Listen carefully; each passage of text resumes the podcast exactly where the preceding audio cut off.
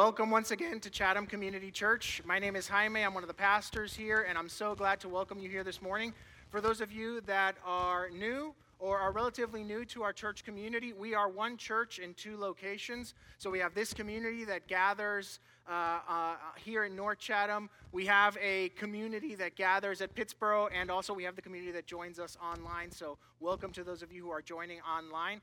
Normally on Sunday mornings, I am at Pittsboro with our folks down at Chatham Mills, just south of the Haw, and Alex Kirk is here in North Chatham. So if this is your first Sunday with us and you haven't had a chance to meet Alex, I want to encourage you to come back and spend some time listening to Alex's teaching and getting to meet him. He's a great guy. But every once in a while, we like to switch it up so that I get to spend some time with y'all north of the Haw, and Alex gets to venture south of the Haw as well. And this happens to be one of those Sundays. But I'm glad you're here. If you do happen to be a guest, or if I haven't met you before, at the end of the service, I'm going to be just outside these doors, just in the wall in the back, and I'd love to say hi to you. So come say hi. If you do happen to be a guest, I'll have a welcome bag for you and a welcome gift for you. So make sure you come by. I'd love to hear a little bit about your story and how you ended up in our church.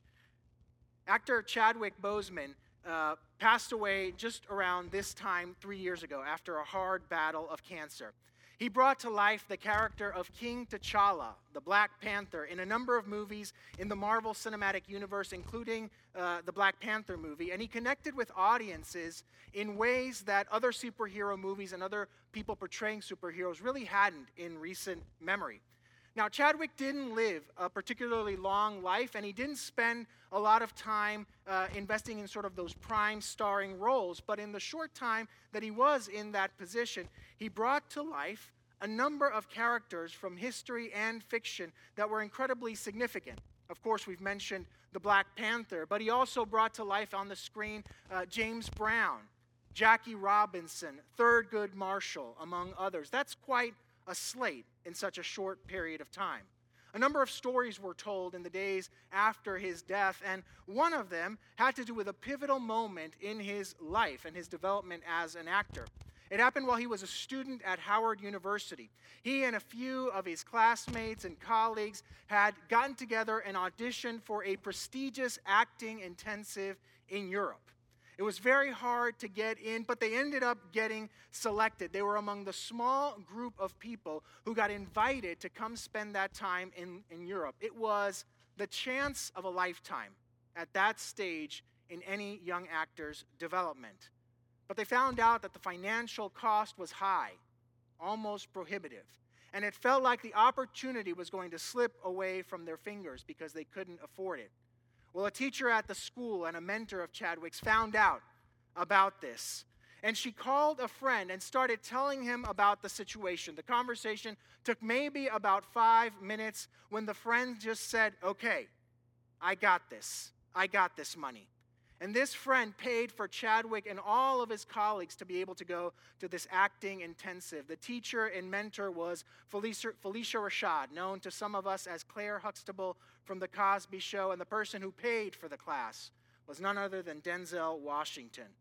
So you had this brief, meaningful career and life from Chadwick that in some ways was enabled at a pivotal moment by the generosity of others. It's a great reminder of the kind of opportunities that can be taken advantage of, and even the challenges that can be met when we are connected to a network that is marked by generosity. Connected to a network that is marked by generosity. Not just generous in finances, but generous in advocacy, generous in opportunities, generous with time. A community that is generous not just from the hands, but generous from the heart. For the last several weeks, we've been talking about the kind of inner strength and resilience that it takes to meet the challenges and opportunities that life brings before us. Not just the ones that come from adversity, but the challenges and opportunities that we welcome, like when we take on a new project or engage in a new challenge at work or in life. But also the kind of inner strength and resilience that we need when we find our commitment to our faith challenged because we happen to be in unwelcome or inhospitable or even antagonistic environments. We've been looking at the things that Scripture says are true about us as individuals and that are true about us as a community that lead us to live resilient lives. Our goal throughout this series has been that we would be a resilient people with a resilient core, as a resilient community, to impact for resilience the greater community around us. And today, we're going to talk about how being part of generous communities helps us meet the challenges and opportunities of both life and faith. And because generosity isn't limited to just tangible resources, I want to think of generosity as having open hands and an open heart. And I want to say that resilient communities are marked by those things. Resilient communities are marked by both open hands and an open heart. And in order to ground this in Scripture, we're going to take a brief survey of one of the characters that we find in the pages of the ancient text and see through his life different forms of generosity and their fruit. If you happen to have a Bible with you, we're going to start in Acts chapter 4. And we're going to be in Acts the whole time. But we'll start in chapter 4 in verse 32. If you don't happen to have a Bible with you and don't have access to one, it'll be on the screen in just a second. But Acts chapter 4, and we'll start in verse 32. Here we go. All the believers were one in heart and mind. No one claimed that any of their possessions was their own, but they shared everything they had. With great power, the apostles continued to testify to the resurrection of the Lord Jesus. And God's grace was so powerfully at work in them all that there were no needy persons among them. For from time to time, those who owned land or houses sold them, brought the money from the sales, and put it at the apostles' feet. And it was distributed to anyone who had need. Joseph, a Levite from Cyprus, whom the apostles called Barnabas, which means son of encouragement, sold a field he owned and brought the money and put it at the apostles' feet. One of the things that stands out in all the accounts of the early community of Jesus' followers was that there was a good bit of financial generosity as part of the community. And this passage highlights that. It paints a picture of a community that was diverse in terms of socioeconomic status, and in that diversity, it is thriving. It is thriving.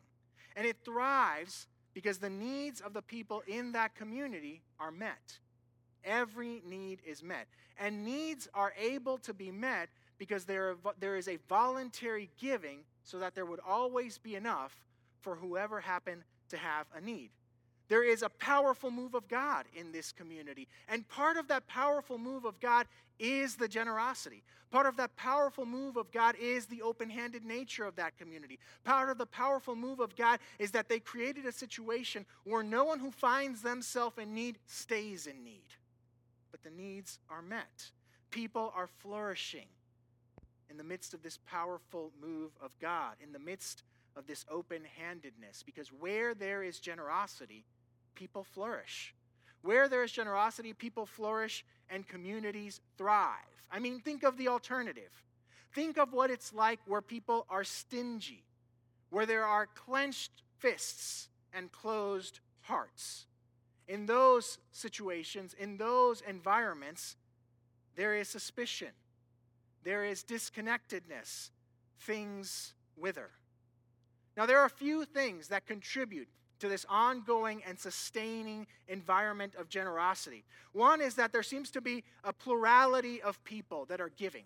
So it doesn't just depend on one person or on a small group of people, but there seem to be lots of people who are giving. It would appear that the giving is both voluntary and also normative. What I mean by that is it's habitual. It's understood that as part of this community, people are going to give, but it doesn't feel like anyone is telling anyone, you have to give this much right now. There is both voluntary and normative giving. And what comes across because of that is that this leads to a situation where no one is or feels shortchanged.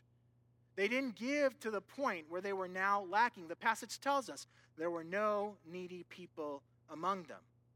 Now, one that might be easy to overlook, but I think is the key to ongoing open hands and open hearts is what it says in verse 33, that with great power, the apostles continued to testify of the resurrection of the Lord Jesus. They are living as a community in light of the resurrection. They are living in resurrection power, and living in the reality of the resurrection alters our perspective on everything. Living in the reality of the resurrection changes how we think of every single part of life. And particular to this, the resurrection opens the door to the eternal perspective.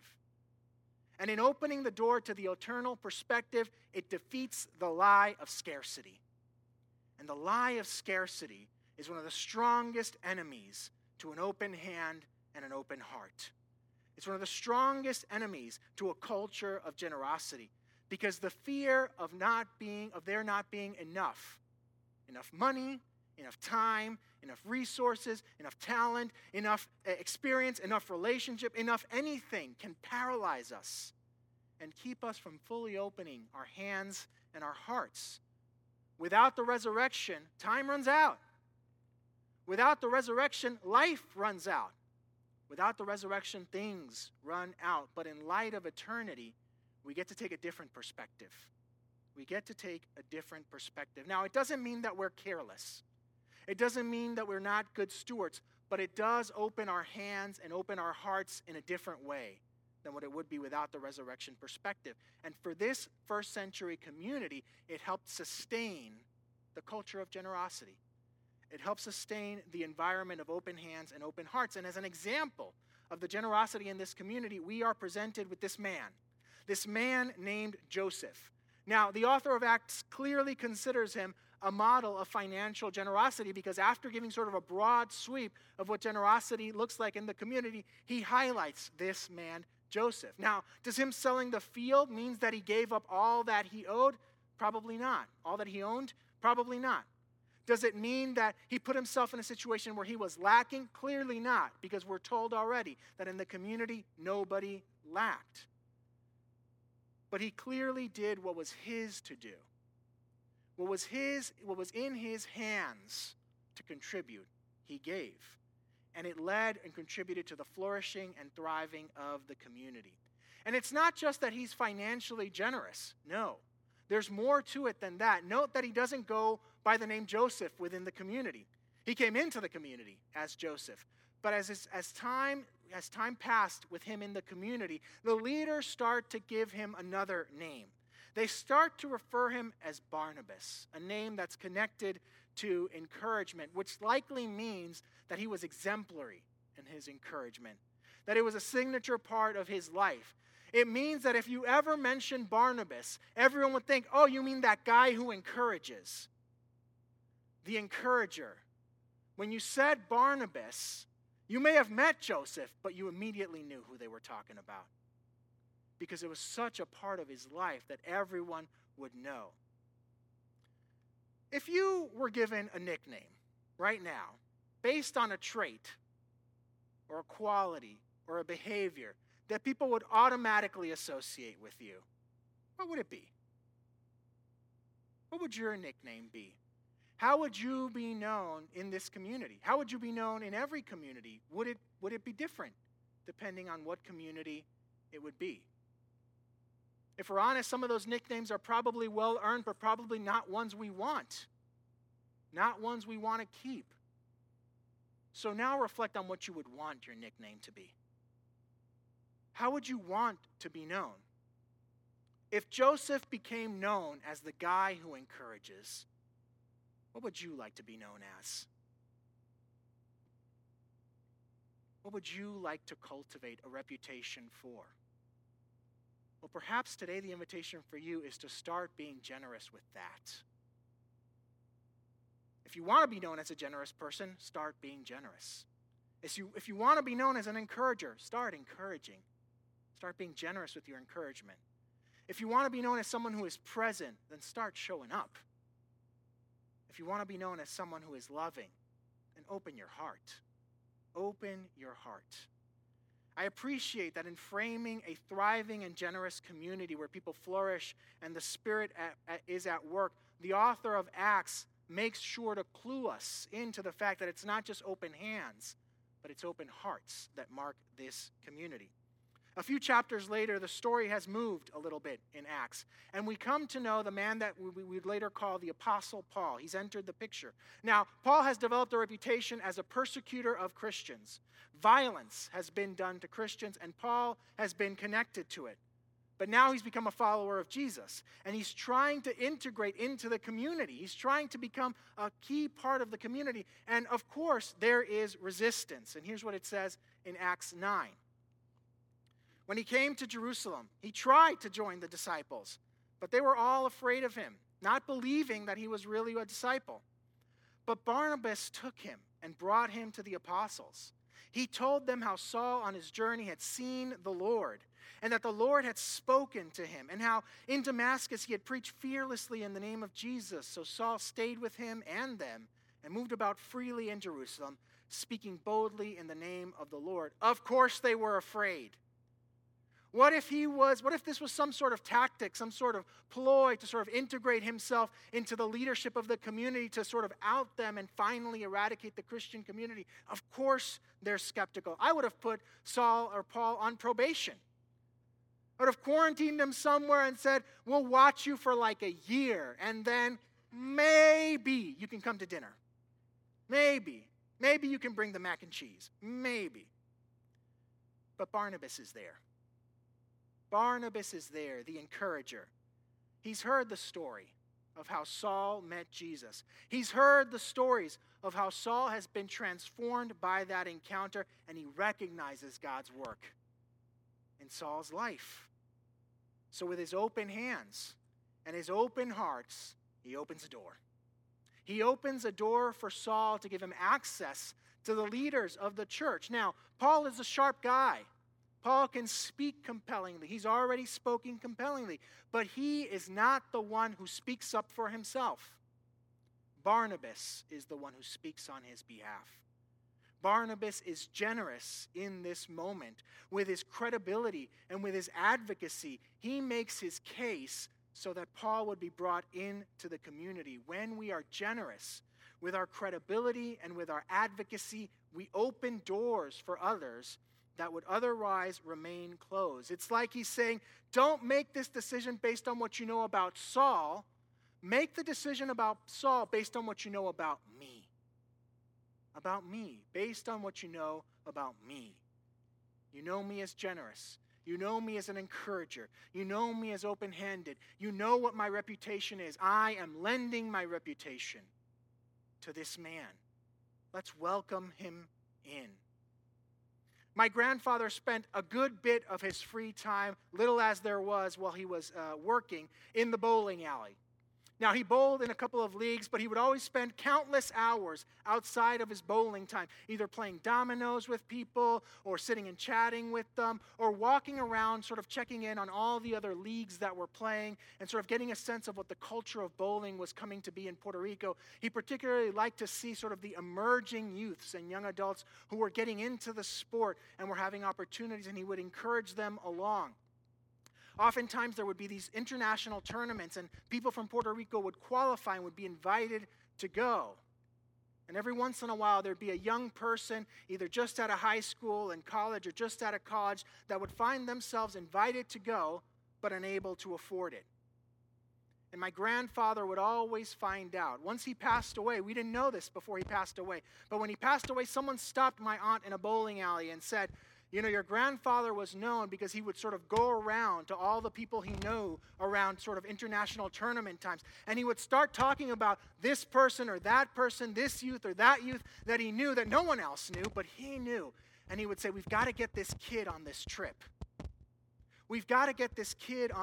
Now, my grandfather never had a lot of money, but what he had were a lot of relationships. What he had was credibility within the bowling community. When my grandfather spoke about the sport, whether it was technique or whether it was the future of the sport or whether it was a rising or emerging star in the sport, people would listen. And he helped, I don't know how many people, because the stories are lost, but at least one that we know of. And based on that one, many more. People get to these tournaments. People fall in love with the sport. All because my grandfather was generous with his advocacy. He was generous with his credibility, and he opened doors for people that they couldn't open for themselves because they didn't have the finances and they didn't have the relationships. Many of us have access to places and circles that others don't. Many of us will be heard in situations where others won't even have the opportunity to speak. Let's become aware of that. Let's pay attention to that. And then let's be intentional about the opportunities that provides us to be generous, to open doors for others, to speak on their behalf. Who knows what kind of impact it might have? Who knows? Barnabas does it for Paul, and it changes the course of church history. When we next encounter Barnabas, the message of Jesus is now spreading. It's spreading more widely to non-Jewish communities, which is a new phenomenon, and it's creating some tension that God has been at work to diffuse.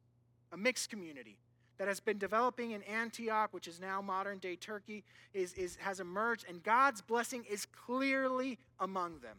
The news of how God's blessing is in this community gets back to the church community in Jerusalem, and they send Barnabas. Here's what it says in Acts chapter 11. News of this reached the church in Jerusalem, and they sent Barnabas to Antioch. When he arrived and saw that what the grace of God had done, he was glad, and he encouraged them all to remain true to the Lord with all their hearts.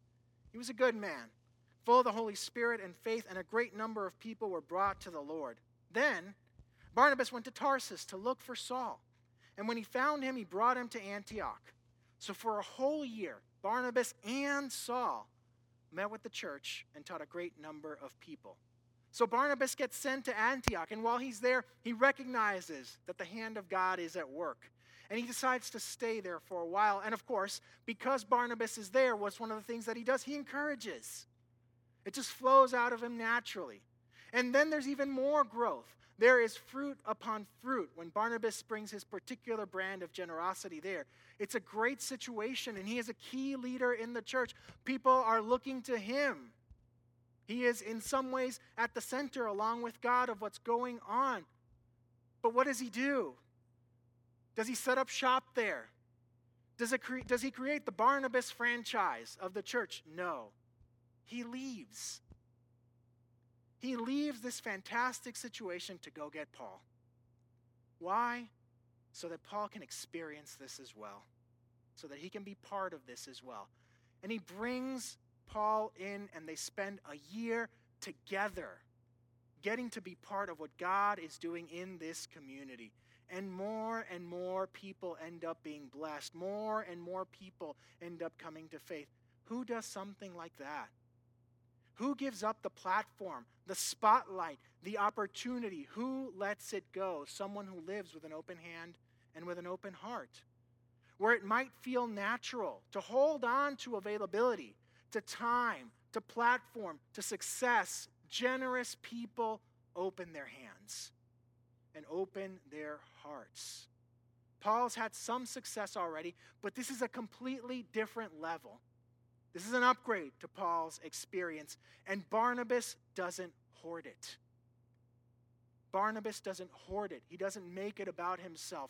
He holds this loosely. He holds this loosely. At my last engineering job, I was pretty young, and I was in charge of a pretty big project. My task was to design a whole machine, and I was very much out of my element. For all that I told the company when they interviewed me that I could totally do that, that was young confidence in need of a job, not actually reality. And my engineering manager was a number of years older than me. He had lots of experience, and you know, there came a point where I reached sort of the end of my ability.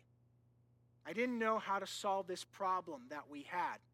And so we worked long hours, we worked hard, he had his own projects, but one day he saw me feeling stuck, and he said, okay, here's what we're going to do. We're going to stay after work is done. We're going to figure this out. So after work was done, after everybody left, he and I sort of buckled down in his office. He put up a whiteboard, and he started to ask me questions and draw up on the board, and when I would get stuck, he would sort of give me a little nudge and help me lead to the next part of the solution. Now, there was a good chance that he knew how to solve this problem. He knew a way to do it, but he saw something in me. He saw that because I was less experienced but came from a different perspective, I was approaching the problem from a different angle, and he saw potential there. And rather than solve it for me, he started to tease out and add his experience and his knowledge to what I had. And by the time we were done, we came up with a unique solution. A solution that was born in part from my creativity, but was actually actionable because of his expertise. It led to a patent, and that patent has both our names on it. My engineering manager could have solved the problem on his own, could have come with a perfectly viable solution. Maybe it wouldn't have been a patent, but it would have been perfectly viable for the company. But he was willing to give up his time.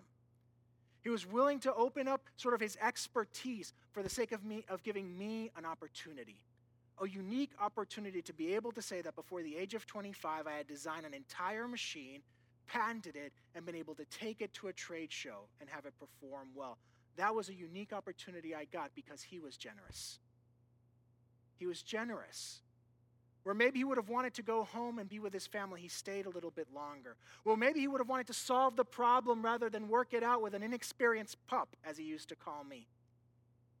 He teased out what was there in order to encourage me.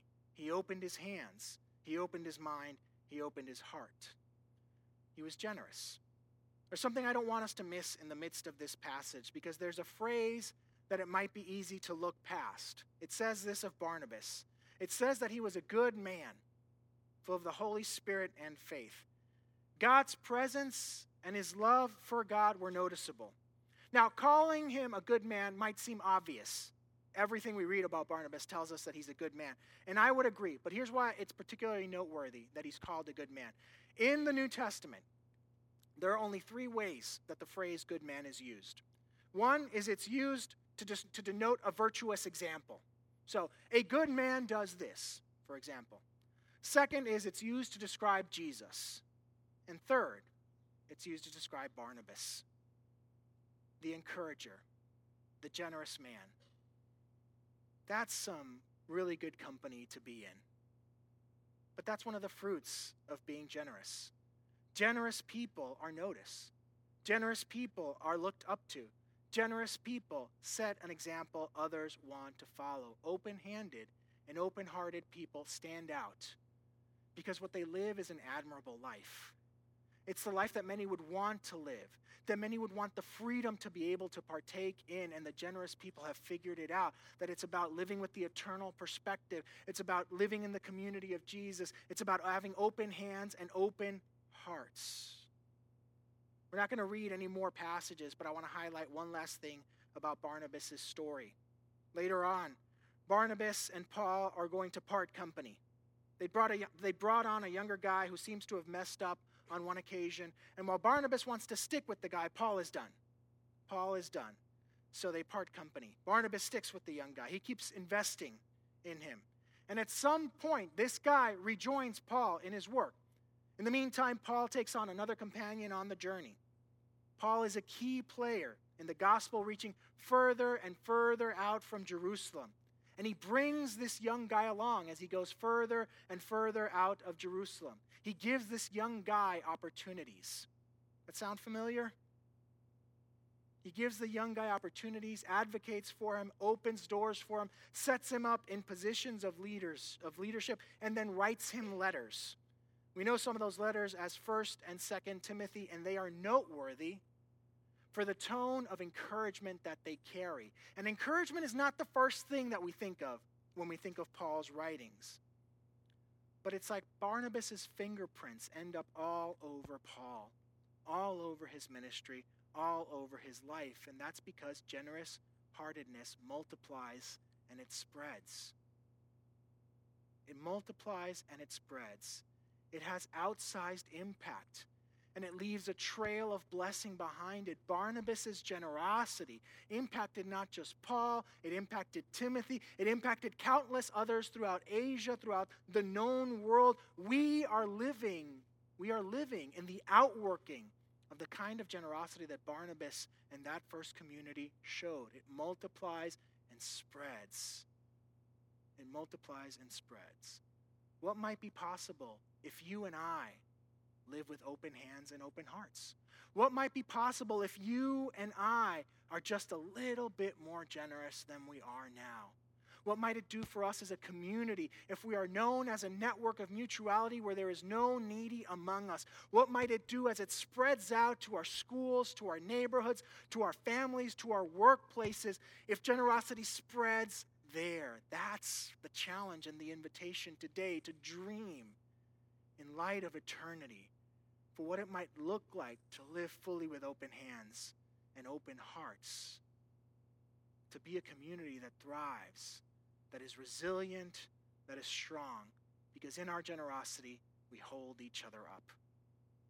Let's be those kind of people. Let's open our hands. Let's open our hearts. Would you pray with me? Gracious God, thank you. Thank you that you are generous first. You give, you love, you give, you love, you give, you love. Thank you, Lord. Thank you, Lord, that if we were to poll the people in this room, there would be story of open hands and open hearts. Thank you that if we polled this room and the folks online and the folks who are watching at a later date, we would find stories of open hands and open hearts in their lives. Lord, we want to be people that are not just marked by stories, but whose lives are known as being open-handed and open-hearted. Lord, thank you that in light of eternity, we don't have to live fearing that time will run out, that resources will run out, that if we give, we will find ourselves lacking. Thank you, Lord, that you graft us into a community where when generosity is the norm, we never have to fear being in need, because those around us will give. Make us those kind of people, Lord. The community is looking for it. The world longs for it. We want to step into it. In Jesus' name, amen.